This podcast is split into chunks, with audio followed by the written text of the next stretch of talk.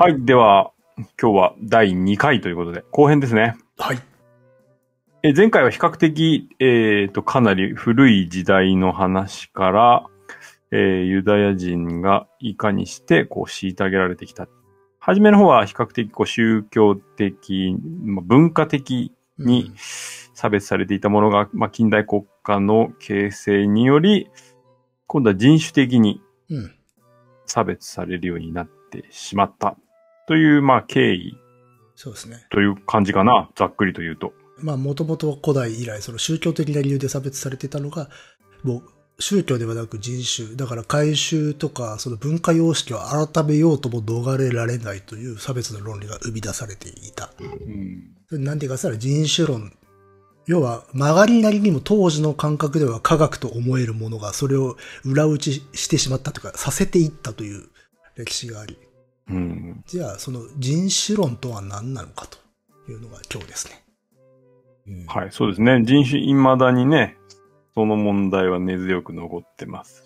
人種とは何なんでしょうか？最近はね、レイシズムって言葉は割と一般的になったというか、割とみんな使うようになったじゃん、以前よりも。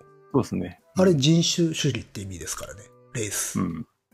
昔ね、グレイレースっていう曲ありました。今同じことを思いましたね。そこで僕たちは知ったようなもんですから。ええそうですね。あの、バッドレリジョンのね。まあ、あれ白人と黒人の間ってことなんでしょうかね。うん、そうそうですね。グレイっていうことでね。でもまあ、それはさておき。うんまあまあ、はいそういうレースの話なんだが、まあ、前回ね、その、まあ、じ今言った人種、そしてハンセム主義。うんあと、アーリア人種っていうね、言葉が出てきましたね。はい、前回出てきましたね。よくこのドイツの歴史の中では聞く言葉なんだけど、うん。どういうものかっていうのをね、えーさっくりと答えられる人は少ないんじゃないかなと思うんですが、なんとなく聞いたことあるけど、よくわかんないっていう人は多分多いよね。うんう。ん。まあ、という感じで、ちょっとアーリア人種にも触れていきますが、えーと、まあ、このね、人種ハンセム主義、アーリア人種、まあ、これらはその、あの、後のナチズムにとって数要な大事な観念、思想になっていくわけですよ。うん。そこでじゃあちょっとしばしで、反ユダヤ主義の歴史を離れて人種論の発生について見ていくことにしましょう。はい。ところで、まあ、前回も軽く喋ったんだが、人種、民族と人種って違うもんですよね。はい、はい、はい。まあこれ、だから英語でエスニシティとレース。うん。うん。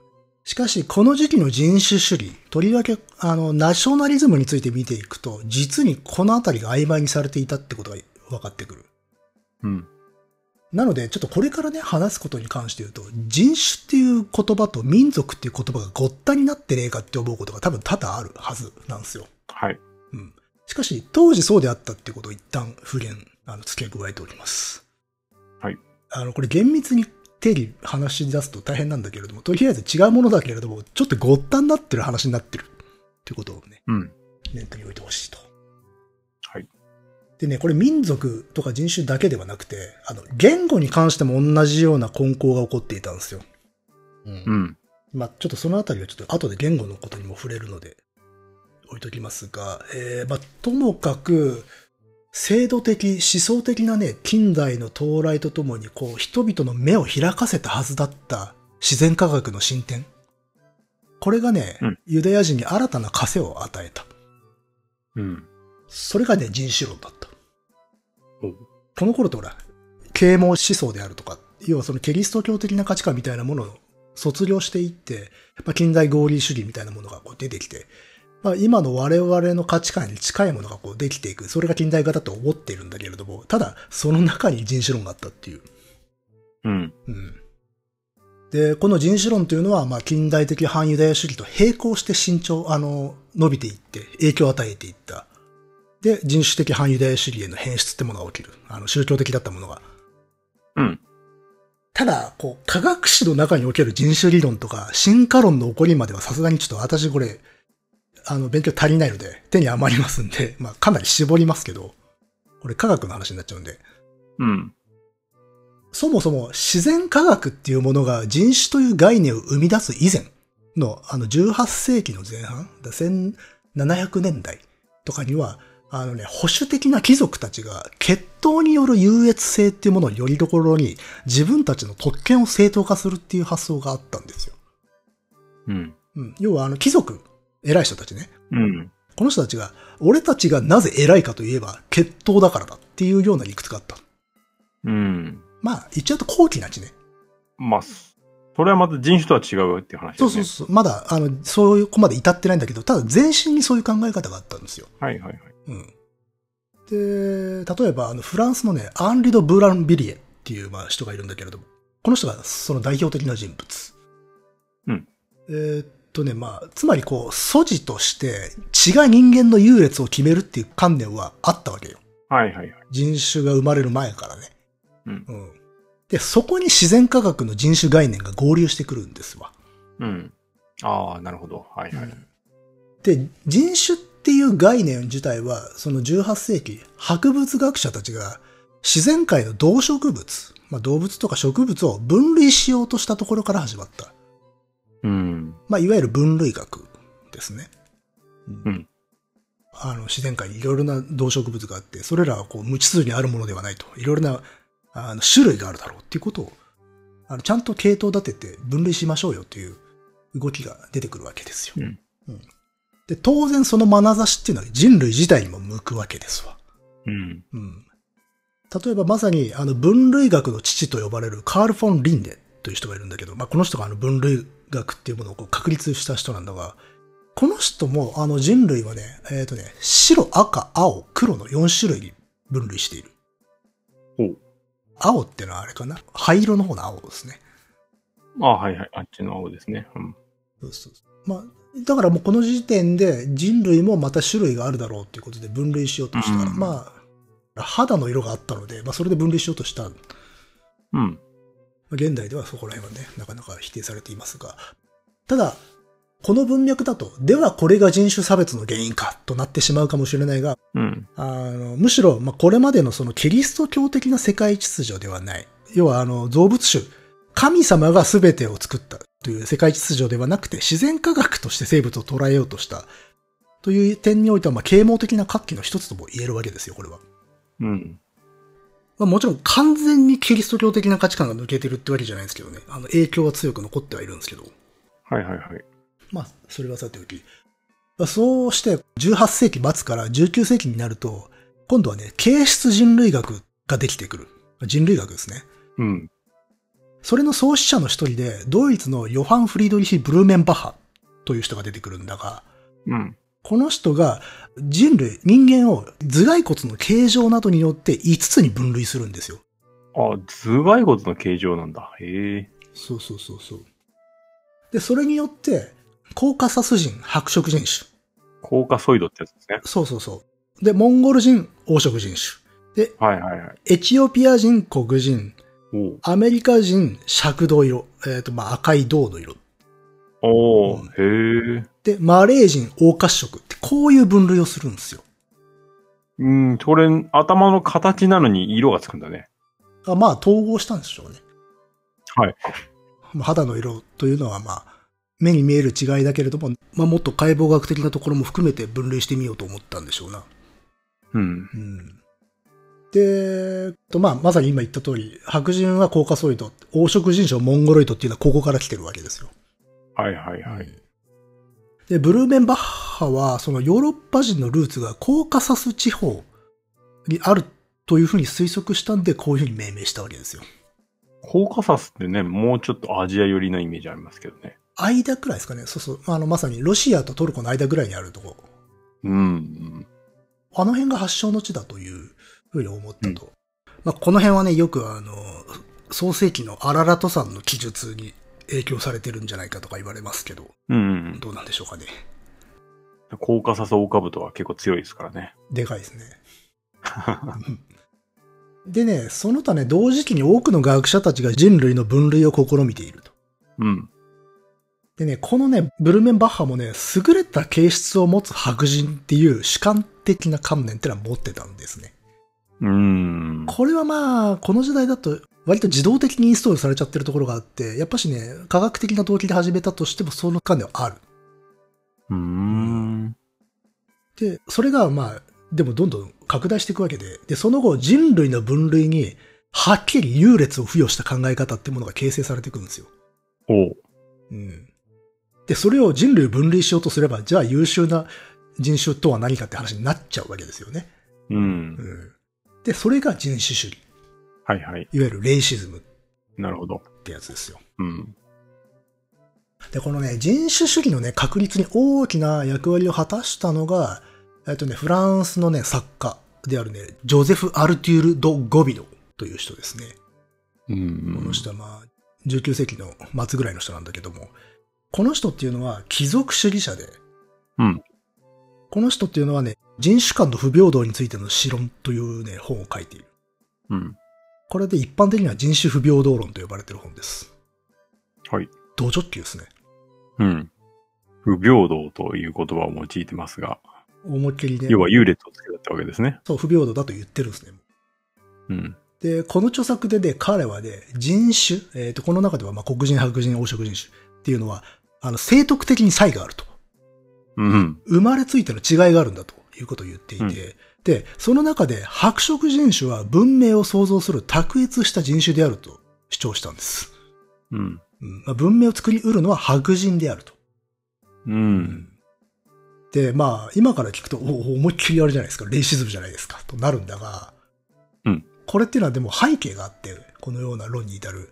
これが書かれた時期っていうのが、フランスの2月革命、そしてそれがヨーロッパ諸国に波及した、いわゆる1848年革命の後だったんです。これね、前回軽く話したんだけど、うん。まあ、民族でまとまって国を作ろうとかね、自由主義的な潮流というものが起きる革命なんだけれども、その時に、あの、革命によって、まあ、ブルジョワとかプロレタリアートがこう勃興してくる激動の時期だったんで、これ貴族たちは、血統主義的な特権を正当化できる論理っていうものをより切実に求めるようになったわけなんですよ。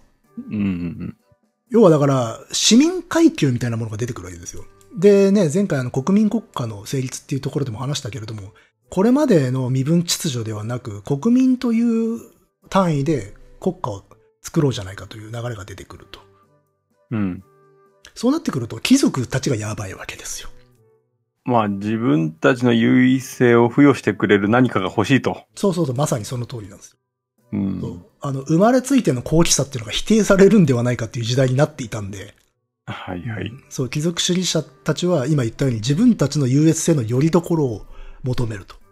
うん。そして、その拠り所になったのが人種理論だった。うんうんなので、ゴビノーは、生まれついての資質というものがあるんだってことを言ったわけ。人種によって。うん。うん。そしてまあ、だ基準になってるのはその白色人種の貴族たちってことなわけですよね。うん。ただ、ゴビノーがちょっとこう面白いとか特筆すべき点としては、彼は同時に文明というのは発展すると人種間の根血によって衰退するとも説いたんですよ。ああ、はいはいはい。うん。混交しない方がいいってことですか？えっと、そう、まさに大事なところであ、まあ、混ざれば衰退するっていうのをぶち上げる。うんうん。ただ、そもそもこの本っていうのは、白色人種の優越性を謳うためだけに書かれたんではなくて、文明はなぜ衰退するのかっていう問いからスタートしてるんですよ。ああ、はいはい。なるほどね文明は衰退するんだという前提がまずある。うん。うんうん。そしてゴビノは、その衰退の原因は、異人種間で根結することによって人が退化するからだっていうふうに主張するんですね。うんうんでこれっていうのは、貴族社会が、彼が守りたい貴族社会が今まさに崩壊しつつあるんではないかっていう、同時代的な問題がそこにオーバーラップしていたと考えられるわけ。うん。うんうんその、まあ、高貴な血を持っている特権階級の人たちの地位が危うくなってるっていうことと、その文明の衰退というものが多分被ってたんですよね。うん。うん。ではじゃあ、根結せずに純粋性を保っていればいいのかとなると、実はそうではないと。うん。あのね、なぜかというと、そもそもそういう集団は文明化することができないとも言ってるんですよ。うん。その純潔を保つ集団は。ほここがね、ゴビノの論の特徴なんですよ。う。うん。えっ、とね、そういったその、異人種間との根結をしない純潔の集団っていうのは、比較的こう、原始的な部族社会の段階にとどまるのであって、ほそれ以上先に発展することがないんだって言うんですよ。逆に。あ、そうなの？実はむしろ外の世界に進出飛び出して、異人種間とのコミュニケーションとか征服を経た者たちこそが民族集団とか文明というものを形成するっていう論なんですよ。あくまでも外側の何かがないと、そう。中でも発展できないってこと？うちに閉じこもって、純血を守っていたとしても、まあ、うちに、殻の中に閉じこもっているんだったら、それはあの、あー文明を築きうるような集団にはなれないと。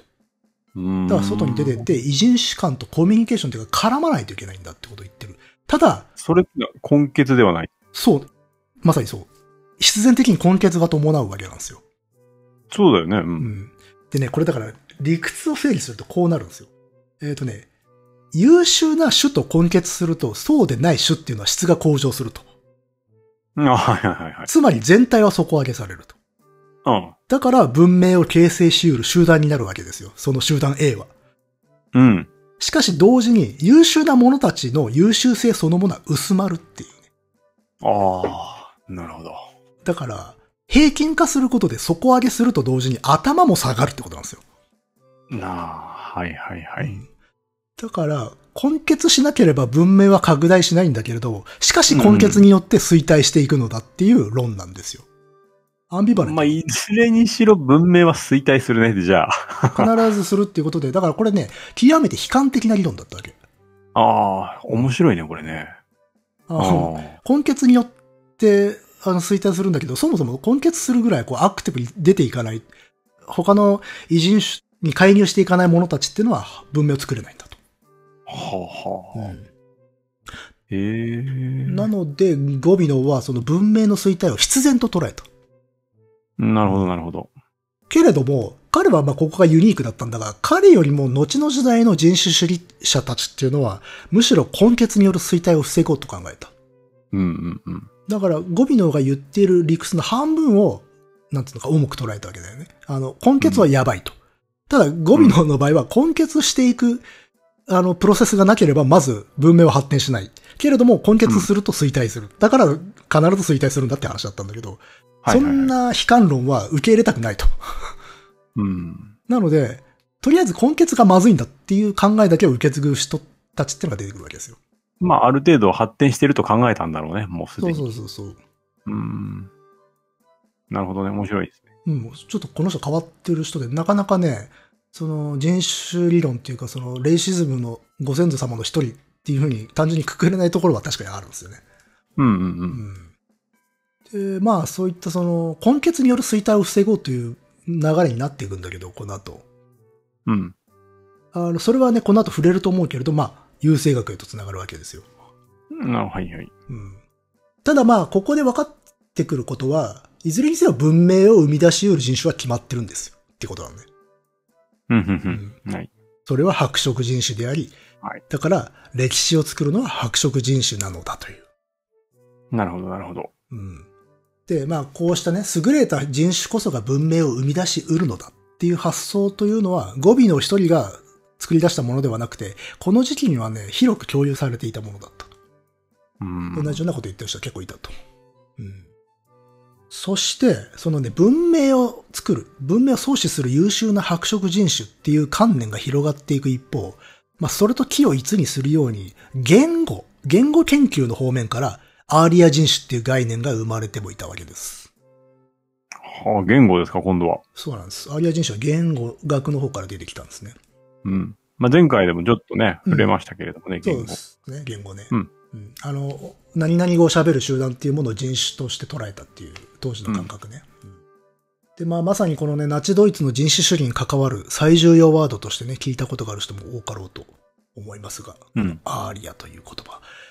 この時代の人種主義的世界観におけるアーリアっていうのは、これね、端的に言ってしまえば、白色人種の中で最も優秀な集団の祖先とされる人々。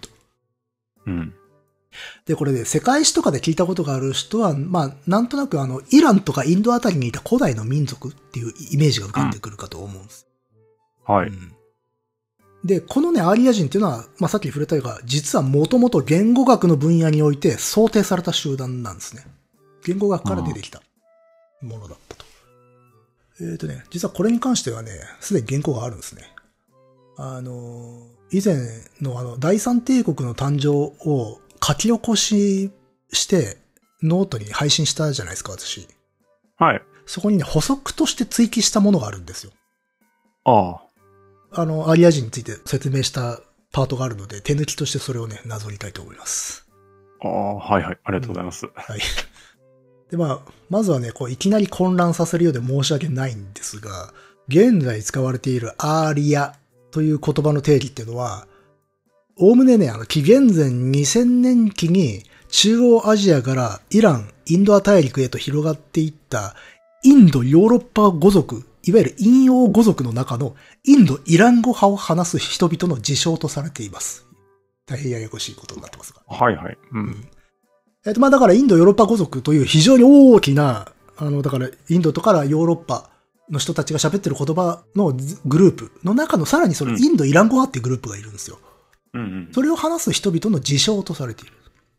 うん。うんなので、あのね、例えばイランっていう国あるじゃないですか。うん。イランっていう国名もこのアーリアから来てます。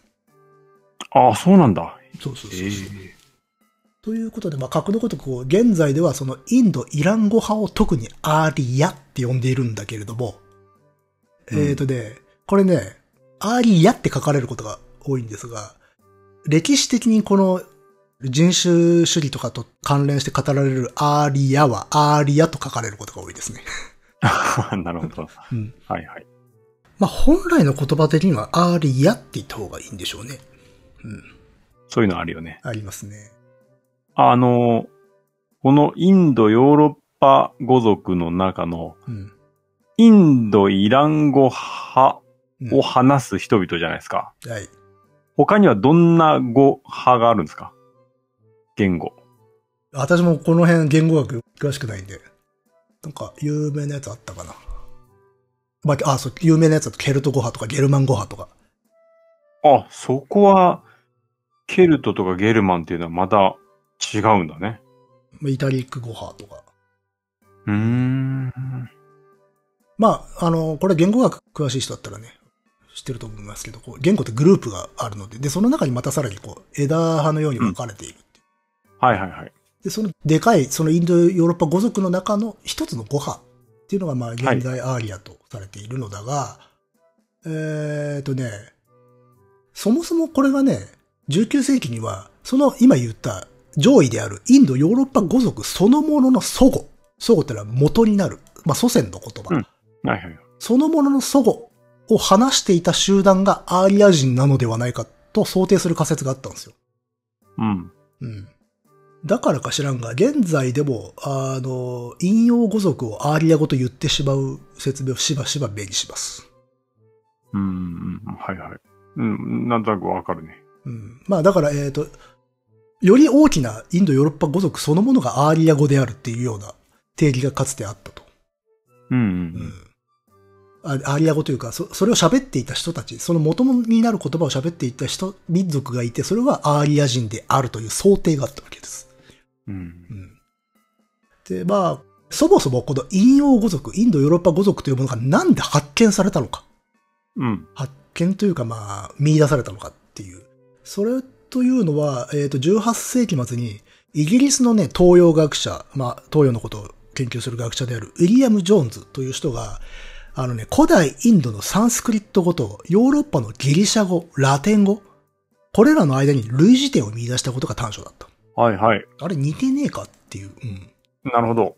そう、すげえなんか遠いはずなのに、なんか共通点あんなと。うん。で、これを指摘したわけですよ。あの、うん遠く離れてるはずの地域の言語が共通の祖語を持っているのではないかっていうふうに指摘したと。うんうんそしてこの引用語族の発見がその言語学の講師、まあスタートでもあったわけですよ。うん。ここから比較言語学っていうのが始まっていくと。うん。だからね、つまりね、こう、アーリアという集団をめぐる仮説っていうのは、当初は言語っていう文化についての比較研究から発したものだったんですよ。うん。人種とかそういうことではなくてっていう。こうしてまあこう、インド、ヨーロッパ語のルーツっていうものが検討される中で、まあ自分たちのね、言葉のルーツ知りたいですから、ヨーロッパ人からしたら。うん。その時にそのね、ドイツ出身の東洋学者で宗教学者の、あの、マックス・ミラーっていう人がいまして、うん。この人が、その古代インドに移ろってきたサンスクリット話者、サンスクリット語を喋る人たちが、かつて引用祖語を話していた集団ではないかっていうふうに想定したと。うん。うん。で、ミュラーはそれら自身の自称、その人たちの自称からその集団をアーリアと呼んだと。はいはい。うん。まあ、もともとはそういう、その辺にいる人たちが自分たちのことをアーリアと呼んでいたんだと。で、それこそが我々の言語の祖、祖語を喋っていた人たちなんではないかと。うん。うんで、このアーリア集団の西への拡大がヨーロッパに引用語、インドヨーロッパ語をもたらしたんだっていうふうに主張したんですよ。なるほど。うん。けれど、このね、ミュラーの仮説っていうのはやがてで言語ではなくて、ヨーロッパ人そのものの民族的、あるいは人種的なルーツを探求する仮説へと変化するんですよ。うん。うん。もともとは言葉のルーツ探ってたわけです。うん。あの、ヨーロッパ人が喋ってる言葉ってどっから来たんだろうと。それうんが気づいたら、インドとかイラン、ヨーロッパ人の共通の祖先であるアーリア人っていう考えになるんですよ。はいはいはいはい。まあ言葉だけではなく、そもそも祖先なのではないかと。うん。なるほど。まあ、前回も喋ったけれど、その言語を喋る集団と人種とかが、あの、ごったになってしまってるっていう。うんうん。顔ちげえけどな。まあまあまあまあ。うん、何千年って単位の話ですからね。うん。そして、まあ同時に同じ頃に広まっていた、その形質によって人類の系統を分類する人種っていう考え方とも結びつくわけですよ。さっき話してたこと。はい。うんうん。あの人類って何種類かに分けられるよねっていうものと合流するわけ、ここで。うん。はいはいはい。それによってヨーロッパ人イコールアーリア人種っていう定義が成立する。うん。うんこうした仮説っていうのはアーリア人種論とかアーリア神話っていうふうに呼ばれてます、今は。はい。へえ。神話って呼ばれてるってことは何でかっていうと、まあ、つまり学術的に妥当な理論とは見なされてないからです。そういうことが。そうです。あの、まあ、科学的にはまあ、あの、今では信じられていないです、それは。うん。だから、えっとね、どっちかっていうと科学理論というよりは一種のファンタジーとかイデオロギーと考えられてる。うん。うん。まあ、俺たち優秀なヨーロッパ風人の祖祖はここだ、みたいな、もう最初からそういう前提があった上での理論でありっていう。うん。う。うんん。まあ、なのでこれはまあ、イデオロギーであろう。実際これイデオロギーになりますから、明確に。うん。で、現在のアーリアの定義も、あくまでその、インド・イラン語派を話す集団を指すんだけれども、うん。まあその、なんだろう。私はその言語学はあまり明るくないんだけれど、そのインド・ヨーロッパ語族の祖語っていうものをめぐる理論も、アナトリア仮説とかクルガン仮説といったまあ議論を経て現代に至ってまして、全然もう次元が違うわけです、こことは。うん。あだから、今話したことっていうのは言語学の中のこの一つのなんか大きな流れみたいなことではなくて、これ歴史の話ね。かつてこのようにはい主張する人たちがいたんだってことね。ああ、わかりました。うん。そこは混同しやすいとこですね。しやすいところなんですよ。要は科学史と、あの歴史、えっ、と、まあなんていうか、政治史であるとか思想史みたいなものがこう、混じり合うところで、うん。当時の人たちはこれは科学だとか最新の研究なんだって思っていたことなんだけれども、後々、いやいやっていうこともあったりとかする。うん。まあ、振り返ればそれは分けられるけど、そうそうそう。その時代だとそれは無理ですね。うん無理なわけ。そしてその究極が、まあ、これから話すようなことになっていっちゃうわけ。今からすると、え、それ全然科学じゃねえじゃんと思っても、当時の人たちは科学だと思ってたんだから っていう。うん。うんただ、それはイデオロギーが融合してる、あの、なんていうか、分離しがたい状態でくっついちゃってるものだったっていう。うん。う。うんん。まあ、という、まあ、いろいろ言いましたが、まあ、だから今日的な学術研究としての引用語族と、そのアーリア神話っていうのは、まあ、ちょっと次元の違う話だとお考えくださいと。はい。うん。まあ、ともかく、えっ、と、まあ、さっき出てきた語尾の、うん。あの、語尾の自身は、その、アーリアって言葉こそ使ってはいなかったんだけれど、まあそうした理論っていうのが語尾のたちのその人種主義と合流し、こういう図式が出来上がる。まあ、文明の担い手たる白色人種イコールアーリア人っていう。うん。あのそういうものが、そういう観念が形成されていくわけですよ。うん。まあ、どっちにもあったんだけどね、その、白人優越主義的な考え方がね。うん。どっちもあるので引き合うのは当然なんだが、まあ、そこで合体すると。そしてさらに、その白色人種の中で、どれが最もアーリアの血を残しているのか。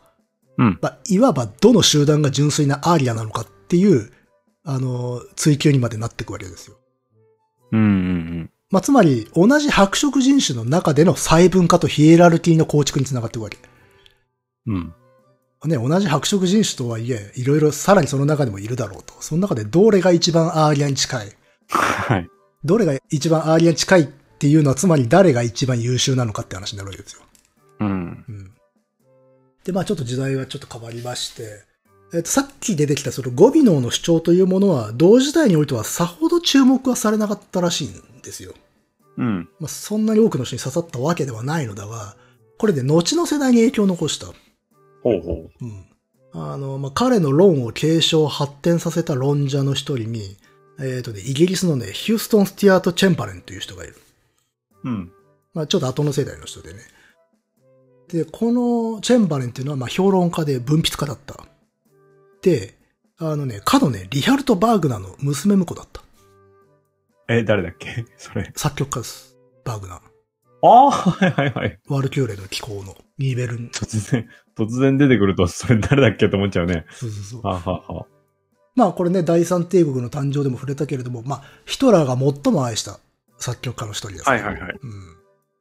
で、まあちょっと今回はね、尺的にその芸術文化の方面っていうのは話せないんだけれども、実はこのバーグナーもまた、まあ、このワーグナー、まあ、一般的にワーグナーね、このワーグナーもまた語尾の以来のね、人種主義とか、アーリア神話の影響下にあった人なんですよ。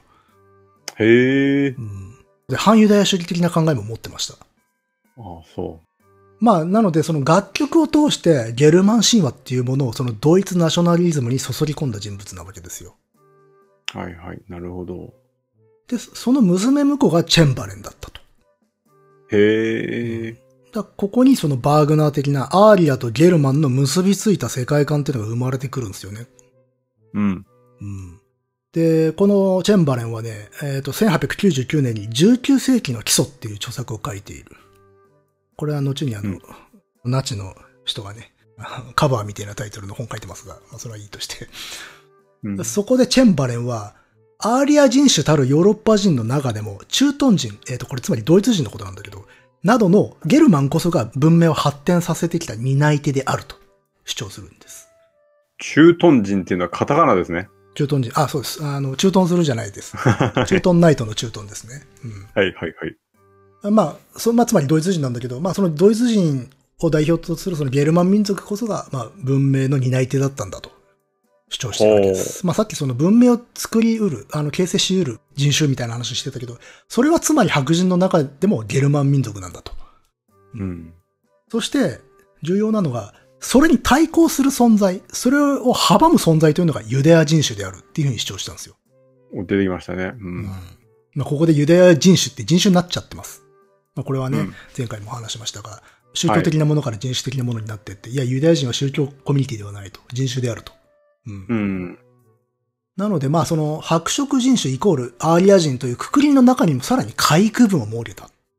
うん。うんそのヨーロッパ人のどの民族集団がより純粋なのかっていうさらなるヒエラルキーを設定しようとするわけです。う。うんんで、その中で、とりわけ特に純粋性を保っているとみなされたのが、まあゲルマン民族などの北方ヨーロッパ人であったと。北の方に住んでた人たち。うん。うん。でね、こうした人たちのことを人種主義では北方人種って呼んだりするんだけど、まあだからドイツとあとはそのスカンジナビアとかに住んでるような人たちね。うん。うん。うんまあそのヨーロッパの中でもとりわけ北に住んでいた者たちが優秀なアーリアの形質を最もよく受け継いでいると考えられたんですね。はい。で、これ聞いてお分かりかと思うが、後のナチズムはこのあたりの影響を受けてるわけです。うん。う。うんん。しかし、ただ、ここで注意しなきゃいけないことがあって、このね、チェンバレンの定義では、ケルトとかスラブもゲルマンに含まれてるんですよ。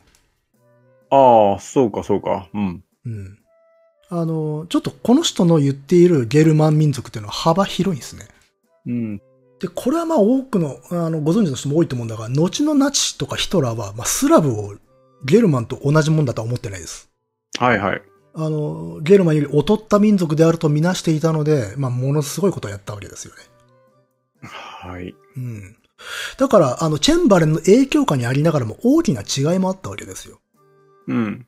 でね、基基本的にね、ここら辺の流れ見ていくと、こうした先人たちの思想っていうのは、後の世代の者たちにとって都合がいいように作り変えられていくんですよ。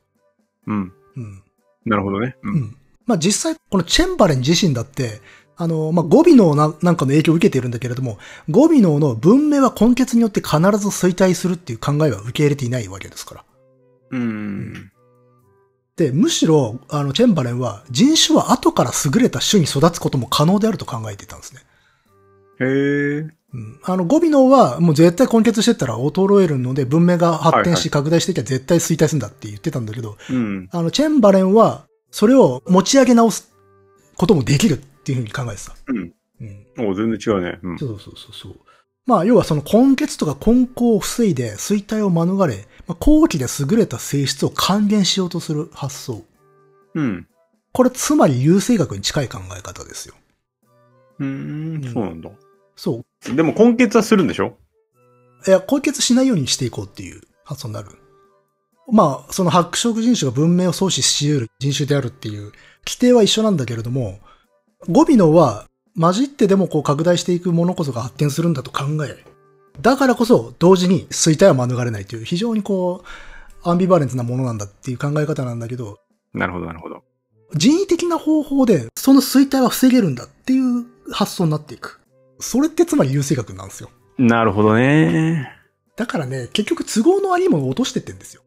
あまあこれ、ちょはいっと私の浅い考え方なんだけど、うん。うん。まあ、というようなね、風に変化していったと。うん。まあだからそのゴビノのある意味、その決定論的で悲観的な理論っていうものは受け入れなかった。うん。でうんうんその人種の対価は防げるんだとする考え方になっていって、そのために優れた形質を保存しようとする理論がすなわち優生学を生み出す。うんなるほど。わかりましたう。んで、このね、優生学、ユージェニクスっていうのはね、1883年にイギリスの遺伝学者で統計学者だったフランシス・ゴルトンという人がまあ作り出した言葉だと言われておりますね。うん。えっと、まあ割と同時期の人です、この人も。で、このゴルトンっていうのはね、あのダーウィンのいとこです。えー、すげえ。まあ、なのでちょっとね、ダーウィンも絡んできちゃうんだが、えっ、と、このゴルトンという人は、まあ、人間の優れた形質っていうものは、まあ、遺伝によるものであるから、そうした優れた形質を持つ血統の繁殖を促進するっていうことで、社会の質的向上を図るべきだと主張するわけですよ。ほうほうほうほ人間の優れたところってのは遺伝するんだから、そういう優れたものをいっぱい持ってる血統をバンバン子供を産ませる。繁殖させれば、あの、社会、ひいては文明そのものが向上するよねっていう考え方ですね。う。うーん。なるほどね。うん。そしてまあ、少し後の世代では、アメリカのね、チャールズ・ダベンポートであるとか、あるいはドイツのアルフレッド・プレッツといった人々がいまして、まあ、この人たちがその同様の同じ考えのもと、それぞれの優勢主義理論っていうものを展開していく。うん。で特にね、ドイツのアルフレッド・プレッツたちによる優生学っていうのは、まあこれ英語だとレイシャル・ハイジン、人種衛生学っていうふうに呼ばれまして、うん。衛生学ってあの、公衆衛生保、険の衛生ですね。んそうそうそうそうはいはいはい。すごい言葉ですよね。人種衛生学って。すごいですね。はい。レイシャル・ハイジン。はあはあはあうんまあもともとこれドイツ語で言われてたんだけど、うんまあその人種衛生学と呼ばれ、まあドイツではこちらの故障が定着していたらしいですね。うん。うんでね、ドイツっていうのはね、この時期にね、特にね、乳児の死亡率が高かったんですよ。うん。で、かつ出生数が減少していた。うん。だからね、人口減少に対する危機意識っていうのは非常に高かったんですね。うん。その時期にこの人種衛生学ってのが広まっていったんですよ。うーん。まあ今だってほら少子化に対するまあ危機意識からいろいろな施策であるとかさ、まあ、まあいろいろな主張がされてるじゃないですか。うん。まあ、国力がね、衰えていくよっつって、そういう流れの中で人種衛生学が広まっていったと。うん。うん。で、質上げていかないとなっていう。はいはい。で、そのね、優勢思想っていうのはね、単にその種の発展とか文明の発展っていうようなね、漠然とした目的だけじゃなくて、あの人口問題とか財政とかっていう目先の問題に対する解決策として提起された側面があるわけですよ。うん。うん。うん。うん。だからこう、ちょっと我々が抱いている優勢学ってもうちょっと遠大な感じがするじゃないですか。というのは？なんかこう、文明というものを良くしていこうって、でかい。主語がでかい。ああ。うん。けど、この時期もうちょっと切迫した理由というか、切実な目先の問題をクリアしていく方策の中の一つとして、優生学っていうものが取り上げられてた側面もあったってことなんですよね。ああ、なるほどね。イメージしてるよりひ逼迫して、切実な問題だった。その中で広まってったものなんだね。飛びついた人もいたら、ああ、これしかないんだっていうまあ、ある種切実性がないと逆にそこまで広がんなかったのかもしれないね。今考えるとね。あると思います。で、うんそういうものがある程度その倫理観ってものをねじ伏せていくってのはこれ現代でも変わらないですから。う。うんんそういう側面があったと。で、ちなみに今こう登場した人種衛生学っていうのはね、これ日本語では最初に民族衛生学っていうふうに訳されてたんで、そう呼んでいる分野も多いらしいですね。分野によっては民族衛生学と呼んでたりするんだけど、これはもうさっきも触れた通り、人種と民族がごったになっちゃってるっていう。う。うんん。日本人も民族と人種って言葉非常にファジーに使ってきたので、うん。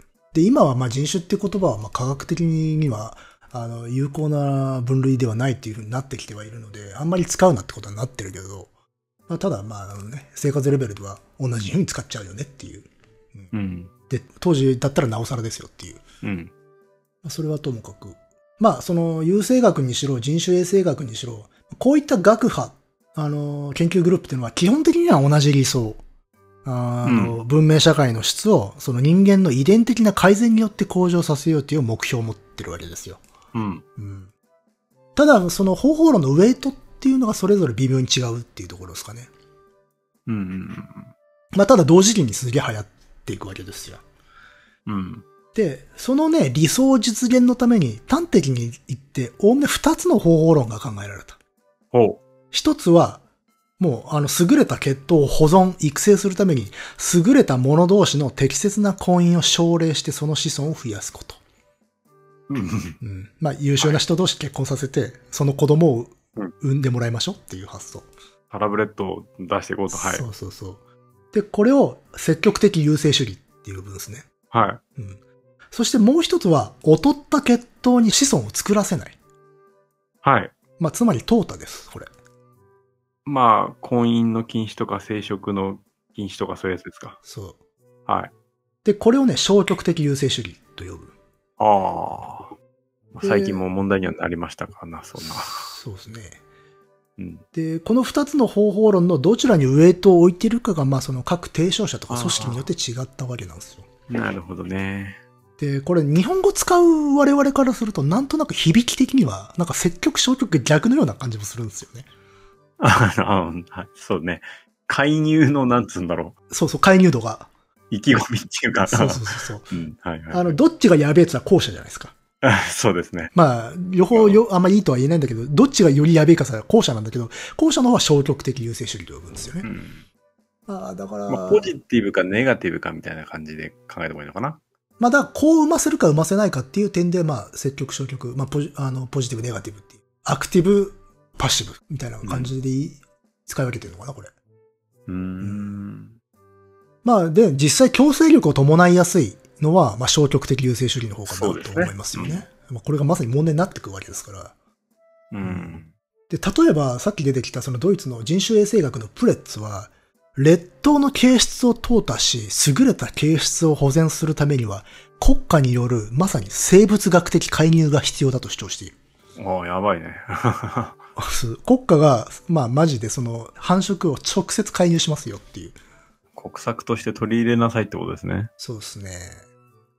だから、あの、プレッツっていうのはね、特にその精神障害者であるとか、常習的犯罪者っていうものは、まあ、劣等形質であると、劣等な形質なんだ、によるものなんだっていうふうに考え、うん。まあ、それらを断種政策。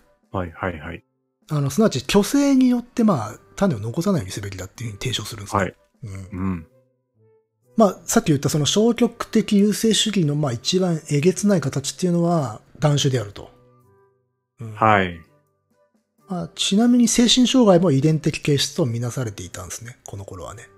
まあ、ありそうですね。まあ、えっ、と、ちょっとここら辺の精神病に関しての知見っていうのは私持っていないので、今どうなってるかはわからんが、当時はこういうふうに思われていた、自然と。うん。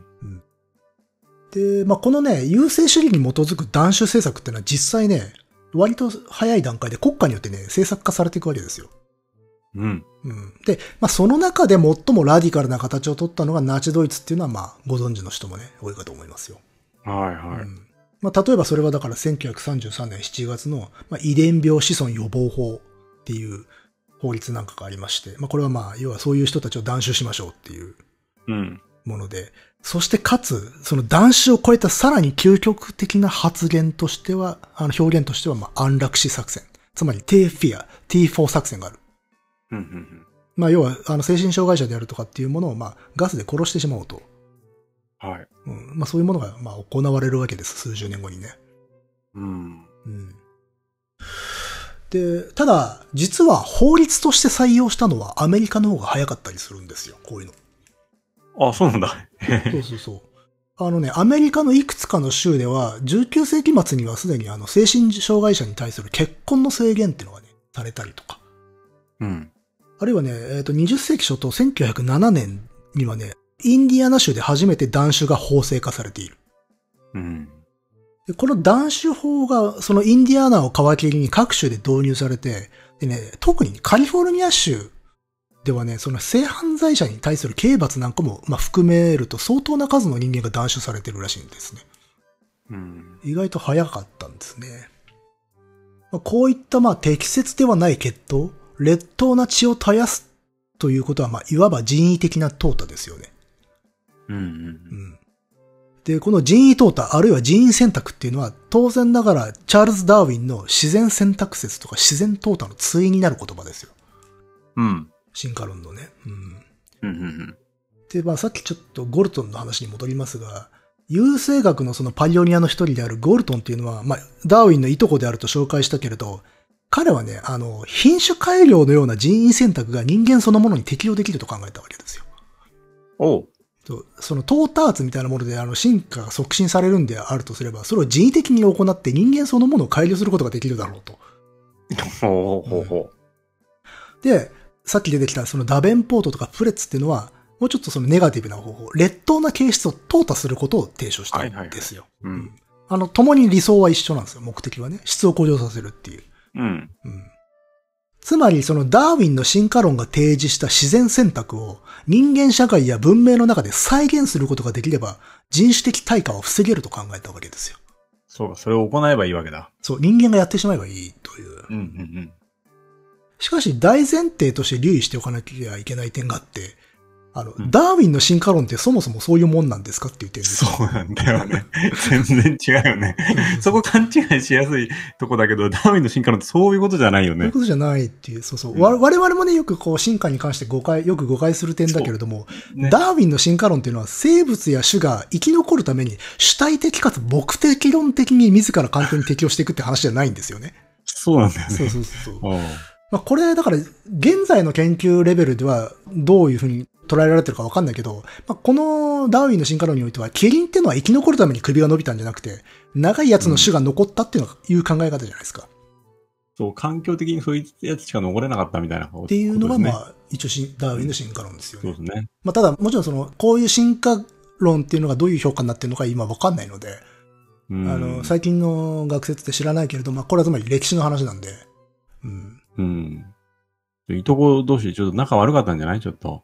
なんか、なんだかね、曲解が激しかったんですかね。あーお正月に一緒に餅でも食いながらちゃんちゃんと腹割って話したのかね？まあ私科学史あんまりその詳しくないから、そこら辺の紆余曲折ってね、よく理解しないんだけど、まあこういううん。流れがあったと。で、まあ、その生き残るために首が伸びてったっていうのはどっちかっていうと、そのダーウィン以前のそのね、ジャン・バティスト・ラマルクっていう人がいて、この人の進化論に近いんですかね。うんあの、ラマルクの進化論っていうのはざっくり言ってしまうと、まあ、用不要説。用って用いるに不要に説って書くんだけど、うんまあ、生物は必要な器官とか機能を発達させて、不要な器官を退化させるんだと。うん。で、のみならず、あの、そうやって獲得された形質ってのは遺伝するっていう。うん、うん、うん。まあ、つまり子孫に受け継がれて種は進化するっていう考え方なのね。でも、ダーウィンの進化論っていうのは、その目的論的でもなければ、まあ、生物の意志でも努力でもないわけですよね。うん。まあ、言ってしまうところ、偶然っていうことになるわけでしょ？まあ、そうですね。うん間違ってたらすいませんね。うん多分そうだと思う。偶然とか環境、環境ですよね、まあまあ、いわゆるねトーターツとかって言われてるやつでしょうね。うん。まあそう。だからまあちょっと進化論が現代の科学でどう評価されてるのかっていうのはちょっと私専門的なところはあんまり明るくないので、ちょっとここは置いておきますが、うん。まああくまでその19世紀から20世紀にかけての人々の、まあ、認識の歴史っていう話なので、うんうん。ということでまあ、という点で、まあその進化論そのものに対する解釈に大きな危うさがあるんだっていう前提で、あのね、もう一つの大きな思想的な潮流というものを見ないといけないわけです。はい。まあ思想的な潮流とかイデオロギーっていうのかな。えっとね、そのね、進化論、その応用というのは、その曲がりなりにも生物学からスタートした優生学だけではなくて、はい。優生学っていうのはやっぱしその生物学的な範疇に収まってる。曲がりなりにも。うん。うん。ただ、この進化論が生物学以外の分野にも大きな影響を与えた。うん。影響というか、あるいは曲解と言っていいのかもしれないけれども、うん。より社会学的な分野に向かっていくわけです。ほうほう。うん。いわゆる社会ダーウィニズムです。うん。これ有名な言葉ですね。うん。うん。で、その起源については、やっぱりあの、そうですね、イギリスの哲学者であるハーバート・スペンサーという人がいまして、まあ、この人の社会進化論というものが挙げられる。うん。えっ、と、このね、スペンサーっていう人はね、ダーウィンのその進化論を受け、あの、これは適用できるんだと、社会にも。うん。うん社会もまた生物が進化するように発展すると解釈したと。うん。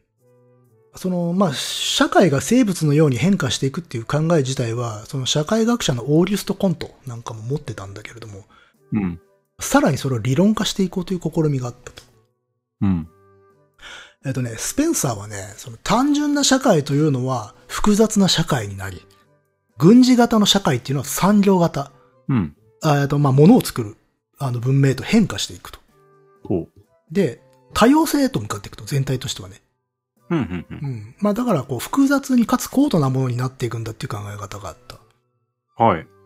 しかもそれは単線的、ストレートであると。うんで、まっすぐ順々に発展していくものだと考えた。うん。まあ、ダーウィンの進化論における進化っていうのは、あくまで環境に対する適用なんだけれども、しかも、これは主体的な、目的論的なものではないと。うん。うん。そうですね。うん。つまり、進歩とは違うんですよね、進化っていうのは。はい。そうですね。うんはい。そうそう。でも、スペンサーたちはね、進歩として扱ってると。ああ、はあ、なるほどね。うん。それはわかりやすいです。で、そんなスペンサーが作り出した言葉に、あの、これはサバイバルオブザフィテスト、適者生存っていう言葉がある。うん。うん。まあ、よく聞きますよね、これ。うん、聞きますね。これはつまりそのダーウィンの進化論における自然選択のことなんだけれども、うんえっ、とまあ、環境に適応して生存競争を生き延びる種っていうことで、まあ、スペンサーがこのように言い換えたんですね。うん。うん。これ確かダーウィンがむしろ後からその方が分かりやすいなっつって採用したんじゃなかったかな。うん。まあだから、こう、同じものというふうに使われてきたんだが、ただこれ完全に同利用なのかっていうのはちょっと微妙ですね。う。うんん。で、まあ、ともかくこの最適者、最も適したものは生存闘争を生き延びる。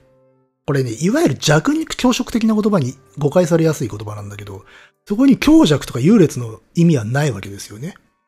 うん。うん。しかし、未だにそのような使われ方をすることがありますよね。うん。うん。うん。あの、その適者生存っていうのを、これ弱肉強食なんだって言って。ああ、はい。で、その度に、いや、それ間違いだからねって突っ込むっていうのはもう作法になってますから、今は。うん。うんでも、実際これ当時、これが優勝劣敗。あの、優れたものが勝ち、劣るものは負ける。うん。という強者が弱者を屈服させることを合理化する論理にまさに使われてしまったんですね。うん。う。うんん。あの、まあ、スペンサー自身の論っていうのは、その個人間の生存競争っていうニュアンスが強かったんだけれども、ただ、集団や国家の競争に当てはめるっていう潮流もあって、まあそういうふうに適用していきたいっていう人たちもいて、それが例えば帝国主義を正当化したりとかするわけですよ。はあ、はあ。うん。うん。まあ弱く劣る集団ってのは淘汰されて、強く優れているものが生き残るのは自然の断りであるというね。うん。という理屈は当然人種差別も正当化し得るし、うん。その断りをアクティブに実現する方向へと向かわせる危険がありますよね。はいはいはい。なるほどね。うん。それが理想なんだ、正しいんだって言われたら、じゃあそれ実践しましょうっつって、むしろそっち行っちゃうだろうっていう話になるわけですよ。うん。うんつまり、強者、強い者による征服と支配。はい。ひいては弱者とみなした集団に対する人為的な淘汰を招くんですよ。うーん。だから強いものとか優れたものは生き残ることは断りであるってなれば、鏡のように弱者は滅ぶべきであるって発想になるわけです。うん。で、それをしてもいいのだっていうことにもなってしまうわけです。なりますね。うん。だその、まあ、この優勝劣敗っていう考え、そしてその生存競争に擬した、その征服と抑圧を生物学的に合理化しようとする試み。うん生物学的ってのはこれ仮括弧付きですよ。当時生物学的と信じられたことね。これによって合理化しようとする、正当化しようとする試み。これが、まあ一般に社会ダーウィニズムと呼ばれる考え方になっていくと。うん。で、これをナチ体制もインストールして国策に反映していったわけですよ。なるほどまあね。ちょっと怖い話になってきましたね。うん。いや、非常にこの流れが分かりやすかったですね。うんで、まあ、今ね、この人種主義と優生学、そして社会ダーウィニズムについてちょっと話してみましたが、ここいらがその近代における反ユダヤ主義、そしてナチドイツの人種政策の素地となるイデオロギーになっていくわけですよ。うん。うん。えっ、と、まあね、ちょっともう一度繰り返すと、その反ユダヤ主義の成立、人種理論、優生学、社会ダーウィニズム、それらっていうのは、まあ、川に見立てることができると。ほう。違う水源を持つ川。うん、うん、うんうん。これらが19世紀に生まれ、まあ、19世紀に流れ始めて、20世紀初頭に合流して一つの川になったと見ることができるわけですよ。うん、うん、で、その川が、その流路の地形であるとか、雨の量とか、まあ、その他あらゆる条件を揃えて決壊してしまうと。うん。うん。で、その決壊した時、その反乱がホロコーストであったとも表現してるんですよ。う。うんん、もちろんこの川の例え反乱っていう表現はこれ、ノリの試験です。個人的な意見なんですが。うん。そして今、水源は違うとは言ったんだが、どの要素もその優劣とか差別感情っていう要素が最初からインストールされてる部分があるんですよ。うん。まあ、例えば、まあ、反ユダヤ主義はまあもちろん、直接的にそういう話だし、人種主義も、優生学も、前提として優れた人種みたいなのが最初からインストール、プリインストールされてるじゃないですか。うん。なので、あのー違う川なんだけど、水源、地下水脈では繋がってる可能性ありますよね。はいはいはい。うん。差別感情という、あの、うん水が流れてるっていう。ただ、注意しなきゃいけないのは、人種主義イコール反ユダヤ主義者であったというわけではない。歴史的には。ほうほう。ううんん。例えば、さっき紹介したその人種主義が起こってくる割と初期の人でゴビノーって人がいたでしょ？はい。この人はね、すあの、特段際立って反ユダヤ主義者であったわけではないんですよ。うん。うん。それとはまあ別次元でその人種論について話していた。う。うんん。そしてもう一点、まあ、これまで見てきたごとく、まあ、それらのその人種主義とか優勢思想といったイデオロギーっていうのは、これはもう、あの、私の話し方が悪いんだが、ドイツだけに見られたものではないと。だいぶ傾いてたけどね。ただ、あの、人種主義と優勢思想の話のところでは多分、注意深く聞いていた人はわかるかもしれないんだが、あの、いろんな国の人たち出てきましたよね。まあまあね。そう。あの、フランスとかイギリスだった。うん。はい。特にやっぱ人種主義っていうのはやっぱフランスでかなり早い時期で育まれてるところはあるんですよ、うん。そのようですね。そうそうそう。で、イギさっき出てきたあのチェンバレンって、あれイギリスの人ですから。まああの、ドイツ人になっちゃうけどね、帰化して。うん。ああ、そうなんだ。うん。だからまあ欧米諸国の中でドイツが際立っていたわけでも先んじていたわけでもないんですよ。うん。うん。それがああなったっていうところがまあ一つ大きなね、謎というのか、不思議なところではあるんだが、なぜ最も先鋭化したのかっていう。うん。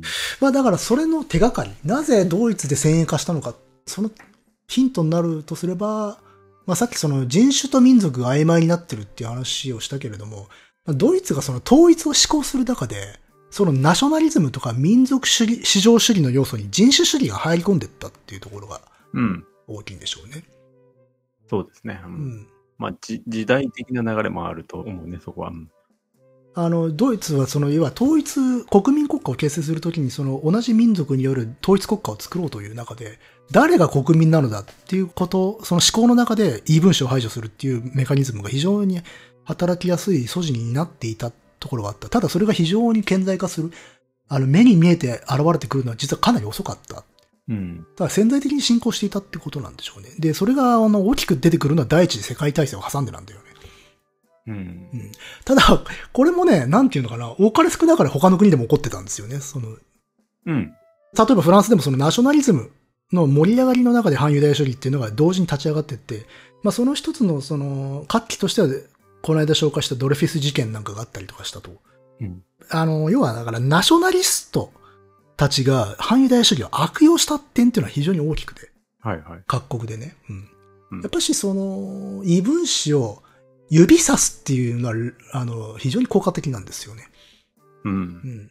さっきその、前回も含めたけど、その、国民国家、みんなでまとまろうってなった時にむしろ違いが際立ってしまった。同質性を求める中で異分子が浮き上がってしまったっていう話をしたけれども、まあそういう、あの、多動詞的なところだけではなくて、そういうものを利用して、そのナショナリズムをさらに強固にする。さらにこう、かき立てるために、あいつらこそが異分子なのだって指さす者たちってのがいたっていうことは当然あるわけでしょうね。うん。そしてそういう勢力っていうのは常にどの時代においてもいますので、特別な国があったわけではないっていうところかね、あの時期においては。うん、うん。で、まあ、そもそもあの、ほら、最初に話した通り、ホロコーストがなぜ起こったのかうんっ。ていう議論があったわけじゃないですか。うんそれには当然、なぜあの時期、あの地域、あの国から始まったのかという点についても、まあ、様々な議論があったわけですよ。はい。うん。あの、ほら、第三帝国の誕生のごく初期でも、いわゆるドイツ特有の道論なんていう話をし紹介したんだけど、うん。ドイツはそういう歴史を、固有の歴史を歩んできてしまったんじゃないかっていう仮説がかつてあって。うん。で、まあ、その後それはちょっと言い過ぎなんじゃね？えっつって、まあ、相対化されてって、今もうちょっとバランス重視の考え方になってんだけど、というぐらいにまあ不思議だったというか、衝撃だったわけですよね。なぜあそこで起こったんだろうって。うん。でもなぜあの国で起こったのかという、その問いが出るほどに、まあヨーロッパにはやっぱしあまねく、その反ユダヤ主義的なもの、あるいはそれをさらに過激化する人種論とかっていうものがあったんだっていうことはまあ忘れちゃいけないので、それはあの一つの国の特殊な歴史ではなく、やっぱし反ヨーロッパ的なというか、うん、大きなあの人類史として捉えなきゃいけないっていうのはよくわかりますよね、それは。うんなるほど。うん。そしてまあ、とりあえずすごいざっくり話してきたんだが、例えばその歴史の話を前回1回分使ったけど、あれでも相当はしょったわけですよ。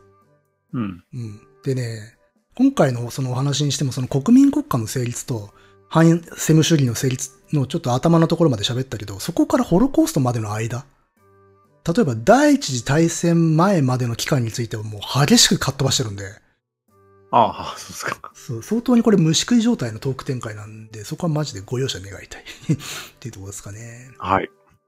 で、その第一次世界大戦以降の、例えばドイツでのユダヤ人の状況っていうのは、まあ、あの、第三帝国の誕生とかでも簡単に喋ってるんで、聞いてもらえればとうん。思います。で、まあちょっとここからまとめようかなと思いますが、はい。大丈夫ですか？うん、大丈夫。うん。まあ、ともかく今日の話っていうのは、それらに至る前提、まあ、今まで、あの、このラジオで喋ったような大事件の話の前提ですよね。至る前提をざっくり喋ったっていうことなんだけども。うんうんまあ、そこから何がわかるかというと、その人種差別とか、それに基づく政策っていうものは、実にその近代化の過程で魔改造されてったっていうことなんですよね。うん。うん。もともとまあ古くからあった像だったりとかすると、まあ宗教的文化的っていうもの、そういうものが近代によって魔改造された。うん。えーここからね、ちょっと試験、あの、個人的な考えなんで話半分で聞いてほしいんですけど、あのー特定集団に対する憎悪とか攻撃っていうのは前近代から絶えず存在した。まあそれはそうですよね。めちゃめちゃ争ってるし、めちゃめちゃ殺しまくってますから、人類ってお互いを。うん。で、多くは神によって正当化されたわけですよ。はい。うん。そして、まあ、あの、少なくともヨーロッパの人々はその神の世界というものを少しずつ脱却して、啓蒙思想を経て近代化したはずだった。うん。しかし近代はそれらを乗り越えてはいなかった。うん。むしろそれらはその啓蒙思想を経てなんとなく目が開かれたと思った人々の前に、科学の面をして再度出現したわけですよ。はい。それら、その野蛮さっていう。うん。まあ、強固に保障してしまったような感じですね。むしろそうだね。うんそう。そのまあ、宗教的な排斥とか攻撃ってのは現代でもあるじゃないですか。うん。うん。お前たちは正しき教えに従わない神の敵だっていう理屈ね。はで、逆に神がかりはダメなことだと。まあ、宗教で人を攻撃するなんて、猛邁な考え方だ。と非難する声もあるじゃないですか。うん。あるいはまあ、そういうものを霊障する人々もいますよね。あ、はいはい。うん。で、まあ、宗教に騙されなければ正しく振る舞うことができると。うん。うん。まあ、のり自身もそうですね。あの、お坊さんの血は流れてますが、宗教は信じてないです。はい。うんあ今、血って言っちゃいましたね。この文脈で血っていうのは非常に良くないんですけどね。はい。まあまあそうなんですよ。しかし、そういう人たちの前にも、実はそういった曖昧な、全近代的な、まあこう言っては雑なんだが、野蛮さと根源的に大差ないものが、うん。あのね、科学のコスプレをして誘いかけてくることがあるんだっていうことを忘れちゃいけない。はい。うん。その他者とか、あの他の集団を非常によくわからない、ファジーな理由で攻撃するようなものを野蛮さというのであれば、それは科学の装いで再度出現したんですよ。う。うんん。で、それをまあ忘れてはいけないので、実はそういう暴力っていうもの、暴力的なそれら猛邁さ、じゃあそれに対して科学的な思考とか合理精神がそれに対峙できる正しいものかっつったら、実は同じ陣営に実はやべえ奴がいたっていう。うん。うん。まあ、最近でもやっぱり、科学的とか、なんか、エビデンスとか、うん。そういうなんかさ、うん。やはりそちらを元にして考えた方がうん。賢く見えるし、まあ見えますね。正しいように思うんだけれども、うん。まあ、乃木くんがさっきコスプレっていう言い方をしましたよね。科学のコスプレ。だから、す当時の人たちだって科学的に判断してたと思うんだよね。そうですね。うん。だから今も科学的な判断っていうのは、本当に正しいかどうかわからないし、それはコスプレかもしれない。当然のことながら科学にも精度があり、てか科学足りよるレレベルのものを置いて科学と言うんだけれども、実は科学に至ってないものも科学だと思ってる人がめちゃくちゃいるわけですよね。うん。うん。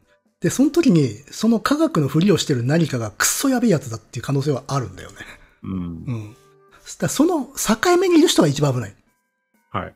うん、科学的な合理性、合理精神みたいなものを自分は持ち合わせてるんだって思ってる人は、自分が今、あの、手にしているものが科学、足り得るものなのかっていうことを実は判断しきれてなかったりしする。うんむしろ手に掴んでるものが非常に野蛮であるかもしれないとうん。いうことは注意しなきゃいけないっていうのは、この辺のその19世紀から20世紀初頭に起きたことから受け取れる、まあ一つの教材なんですかねって思いますよね。いや、無理に繋げなくていいですけど わ。かんないけどね。まあ、ただに、あの、こういう思考回路っていうのは、これ残念ながら現代人の我々として理解できるんですよ。科学だと思ったらやばいもんだったっていうことはあるので、マジで。う。うんん。あ、そう。ちなみにね、今、その、まあ、ある種の野蛮というものが、野蛮というのは、まあ、他集団を攻撃するものを野蛮と言っているんですよ。うん。で、それと、あの、本当の意味での科学っていうものを対峙しているんだけれど、その中にそのホロコーストみたいなものがあるんだっていうふうに多分多くの人は思うかもしれないんだが、うんあの、ホロコーストが近代ゆえの事象なのか、あるいは復活した野蛮なのかっていうのは実はこれ問いがあるんですよ。また別で。はい。う。うんん。あの、ホロコーストっていうのはまあめちゃめちゃな数の人を殺害し、まあその、コミュニティを破壊する、絶滅させる行為なので、まあ当然のことながらこれは我々は野蛮と規定せねばならんわけですよ。うん。ただ、まあ奥深い議論として、実はそれは野蛮なのか、あるいは近代だからこそ起き得たことなのかみたいな問いかけってあるのね。そういう本を書いてる人もいるわけです。うん。で、そこはまあ大きな違いがあって、しかも、まあ最近、その、以前話したけれども、でもちょっとその野蛮の復活みたいなところに傾いてるんだって話を多分したんだよ、以前。まああの、バビアールの時に話したけど、いわゆる現場のそのシステマティックではない生の暴力の世界ってやつね。うん。うん。なので、あの、実は野蛮とそういったものっていうのが自動的に対峙できるかっていうと、実そこは前提が必要なんうん。ですよ。本当はね。うん。ただ、私は今ここ、ごくシンプルに他集団を滅ぼそうとする意志っていうものは野蛮だっていうふうに規定してるだけなので、はい。厳密な問いはまた別でありますっていうところで。うん。うん。で、それの上で野蛮っていうものを使ってますと。うん。まあだから憎悪ですね。言ってしまうと。うん。人を害し、人を攻撃しようとする意志っていうものをまあ野蛮と想定していると。うん。うん。で、まあそうした、でも、もう一度繰り返すけど、そういう像っていうものは、エセにせよ、疑似にせよ、理論に化けたり、うん。理論のふりをすることがあるんだってことですね。はい。うん。一番大事なところは。そして、うん理論になった時、むしろシンプルな個人の憎しみより、異様に実践が可能になると思うんですよ。はい。うん。うん。それはね。そう。まあこれはね、だからアイヒマンみたいな話になっちゃうんだけど、うん。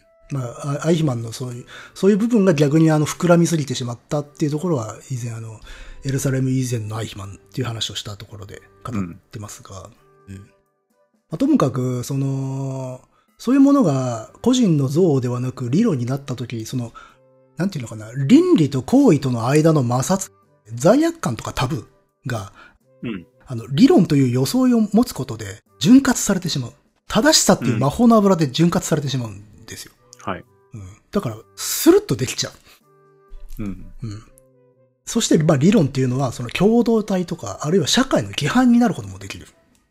うん。うん。理論的に正しいのだと。っていうことを、あの、集団化掲げれば、それは規範になりますから、うん。それは宗教と変わらないですよね。そうですね。ううんん。だからその教義が理論となって、神の鉄槌が人為的淘汰になって、で、生存が闘争と同理語になる。で、他者の切り捨てがリアリズムになる。うん。まあい、いろいろに表現できますけどね。だ油断すると現れるんですよ、そいつは。うんう。ん。あの、自分たちにとって適切でないものを排斥し撲滅しても良いのだっていう理論が現れるんですよ。うん。うん。生物学的にそれらの運命を変えてもいいのだという正しさが生まれるんですよ。う。うんん。まあ、思想とか理論が出てきたとき、うん。それが、なんていうか、こう、社会的な潮流や自分の感情のうん。裏付けになったときがあ危ないってことですね。そうですね、まさに。あのー基本的にはガで飲水しますから、うん。自分の言ってしまえば素朴な万性、野蛮性であるとか素朴な攻撃性みたいなものを、あ何らかの理論で正当化しようとするっていうことは、あの油断すると人間はしてしまいますから、で、そこにそれを提供する者たちってのは現れるんですよね。うんほら、あなたたちの憤りって実は正しいんですよ。なぜならこういう理論があるからですっていう話になっちゃうわけですよ。うんまあ、なおかつ、いくら論理的であったとしても、その時代の潮流に反するものであると、うんそれは排斥されるかもしれないんで、うん理論とか思想っていうのはなかなかうん扱いが難しいですね。難しいですね。ただ、受け取る側としても。うん。もちろんこれ誤解をされては困るところとしては、あの、科学的な姿勢っていうものを否定してんじゃなくて、うんそこに精度が求められると。はい。うん。で、科学とかその論理に至ってないものというものは危険だったりとかするわけじゃないですか。科学のコスプレしたやつね。んそうそうそう。それっていうのはなんでかってさっき言ったように潤滑してしまう。潤滑油になってしまうから、その倫理、うん自分の倫理とでやってることのギャップっていうものを埋め合わせちゃうんですよね。正しさって。で、その正しさっていうのが、うん道徳では止められない。あはいはい。そこにこそその最新の注意を払って制度っていうものを求めなきゃいけなくて。うん。で、それは、あの、神がかり的な世界観、うん。その神学的な世界観ゆえの万世というものと同じぐらい、あるいはそれ以上に注意を持って、あの、取り扱わなきゃいけないんだっていうようなうん。ことじゃないですかね。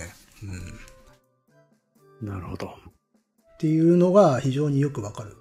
よくわかるっていうか、その、非常にだ、古代からスタートしていく理由、あの、なんつうのか、良さっていうのはそこで、その、非常に観念的な世界、神話的な世界から、科学の世の中になったと思われる時代まで横断して、なお維持され続けた像だったので、その変遷を見ることによって、どっちの側の凶暴性もわかるっていうことですよ。なるほどね。っていうところかなと思いましたね。はい。というところで、まあ、毎回そうですけれども、自らをチェックしろっていうことで、なんか、点毎検回終わってる気がしますね。自の己点検。ああ、そうですね。やっぱ自己点検なんですかね、こういうのって。うん。うん、なんか毎回そんな感じで終わってる気がするけど、こういう話の時はね。私はそういう、なんかこう、意識、目的意識持ってこう読んだりとかしてるわけじゃないんだけど、喋るとそんなのね、やっぱね。うん。うん。そうですね。まあ、でもすげえ怖えなっていうところですね。まあそうです。恐ろしいものを扱ってるという意識を持ちながら、そうですね。まあもっと身近なところで、いなんか SNS とかに落とし込んで考えていただけるといいかなと思います。まあ、あの、これまでね、その歴史の中のいろいろな人々の演説とか発言とか考えとかも紹介してきたけれど、あの、とりあえず同じこと言ってる人がいると思うんで、タイムラインとかで、あの、その、あれ？このセリフ聞いたことあんなっていうの多分あったと思うんで、うん。その時にあの考えてみたらいいんじゃないですかね。ですね。うん。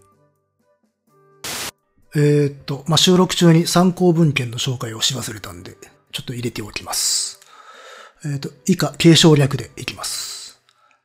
ラウル・ヒルバーグ、ヨーロッパユダヤ人の絶滅。柴健介、ホロコーストと歴史学、ゴールドハーゲン論争の後先。ダン・ストーン、ホロコースト・スタディーズ。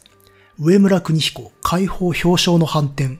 人種主義的反ユダヤ主義の成立。石田裕二、ヒトラーとナチドイツ。柴健介、ホロコースト、ナチスによるユダヤ人大量殺戮の全貌。原田和美、ナチズムと人種主義校。下村雄一、ドイツにおける近代ハンセム主義成立の諸前提。長谷川和俊、アルチュール・ド・ゴビノーの人種哲学。ハンナ・アーレント、全体主義の起源。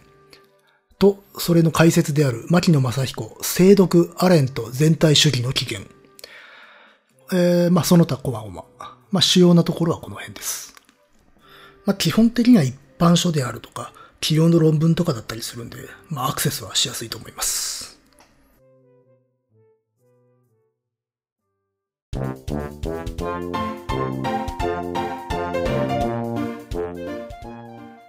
ということで、えー、2回にわたって、えー、なんと言ったらいいのかな？反ユダヤ感情っていうんですか？反ユダヤ主義。反ユダヤ主義人種論優勢思想ですかね。うん。タイトルつけるとすれば。ということを扱ってきました。うん。まあ、憎悪の肯定ということでいいんじゃないですかね。なるほど。うん。トータルでは。うん。えーいかがでしたでしょうか？久々の、えー、割とヘビーな回でしたが、ええお疲れ様でした、のりお疲れ様でした。うんこちらこそ。いやいやいや、とんでもない。えー、ということで、また、ね、結構、不定期にも程があるんだけれども、カエサルの休日は。まあまあまあ。不定期ながらも続けていきたいと思いますので、えっ、と、質問とかね、冒頭の質問やら何やら、ちょっとね、もうネタがないんで、あの、送っていただけると助かるなということそうですね。とか、まあ、あとはね、映画界なんかも挟んでいきたいなと思いますので、やっぱね、あの、寄り込みしたときは、パッと増えるんだけれどもね。うん。まあそういうもんですね。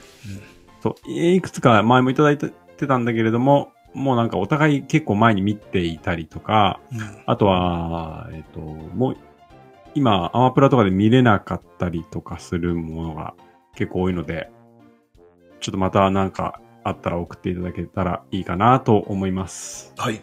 まあ、ちょっとね、週1とかで更新してればね、サクサクやられるんですけど、そうじゃないから、まあ、こう、確かに、いつ来るかわかんねえしな、みたいなところは あるんで、まあ、の、あんまりね、こう、応募熱っていうものを喚起できないところは我々の問題なんですが、まあ、うん。暇な人はね、気長に。そうです。まめに、こう短いのをさらっと配信するスタイルではないので、う、うんん、腰が重すぎてね、とんでもないんですよ、本当そうなんですよね。まあ、すごいですね。だから、あの、YouTuber とかそういった方々はね。いや、まあまあまあ、一応ほら、あの、収益ありますからね。まあ、そうっす。そこは全然違いますね。向こうは収益ありますから。ええ僕たちはないですから。いや、食えたらふもう一日おきでやりますよ。そういうのいかないんで、ね。そうですね。そういうわけにもなかなかいかないんでね。これ、うん。これで収益が全くないですから。うん。ね。えーその辺はご容赦ということで。はいえー何かご意見、ご感想などあれば、dice.caesar.gmail.com dice.caesar.gmail.com までお願いします。お願いします。ということで、また次回、さよなら。さよなら。